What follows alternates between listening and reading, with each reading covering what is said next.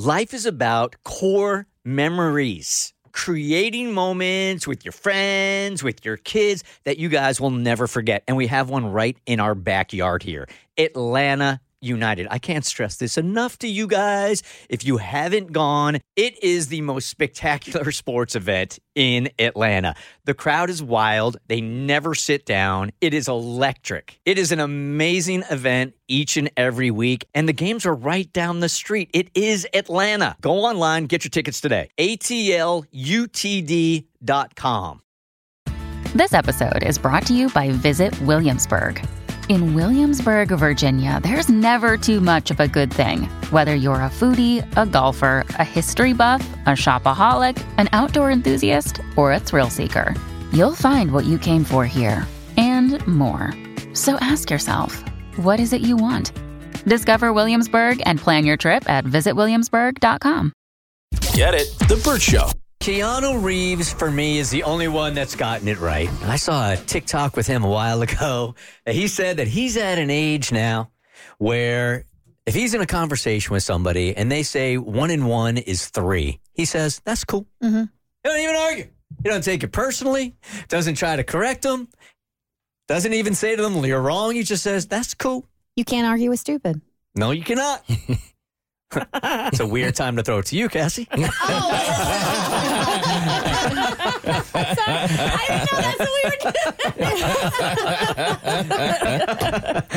we. My husband and I are not seeing eye to eye on some marital communication things. And I think it, it works no matter what relationship you're in. It must be so intimidating for him to be married to you with all that intelligence. And he's a smart dude, also, but you're not Cassie smart. He might be smarter than me, Really? honestly. Mm-hmm. Can we do like an on air, like intelligence quiz or some kind of test to see actually which one is smarter in your relationship? Like a Burt Show Jeopardy? yeah. I don't think it, I don't think he has random trivia. He just knows a lot of stuff about like quantum mechanics. Like he was in a Wikipedia article talking about quantum immortality. Damn, you guys are a sexy couple. Yes. Yeah. Oh, the bedroom talk is just I oh, phenomenal. anyway, um, Talking about different types of black holes. yeah.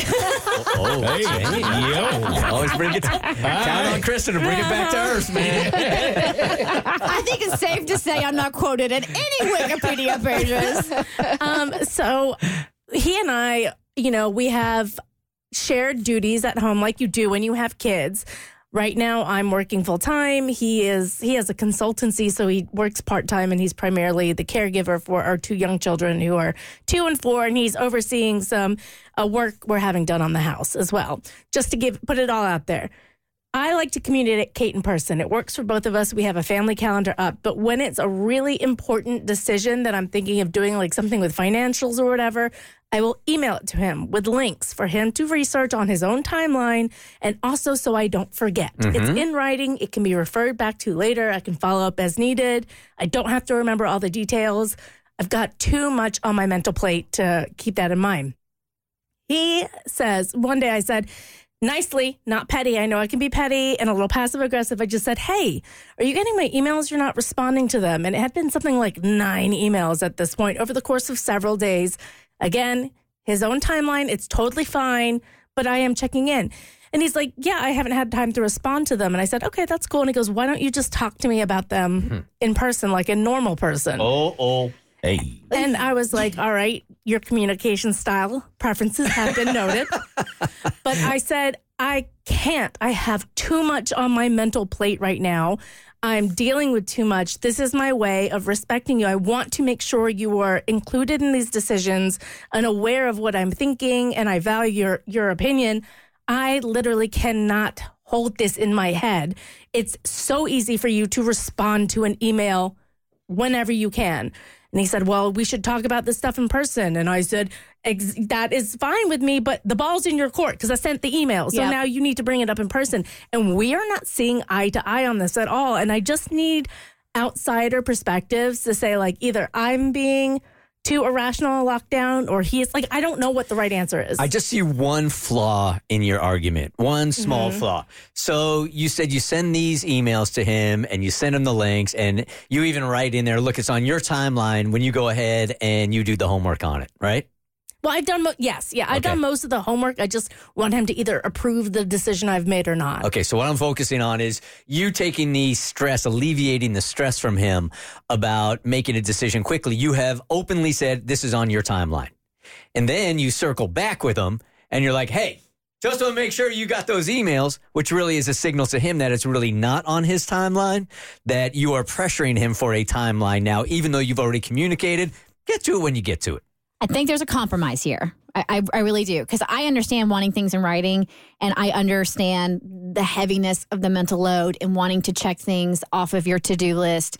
And if it's just sitting there staring at you, like you just, this can easily be taken care of. Let's get it done. So it's, it's gone and it's off my plate.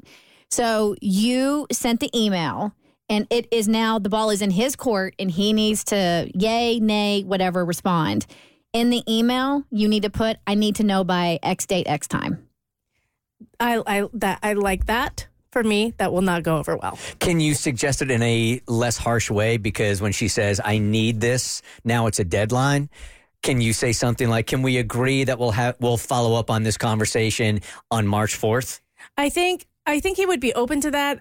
For me, it's more like every that's one more thing I have to remember. Yeah, Now I have to remember and I'm not trying to put it on his plate either like by sending the email.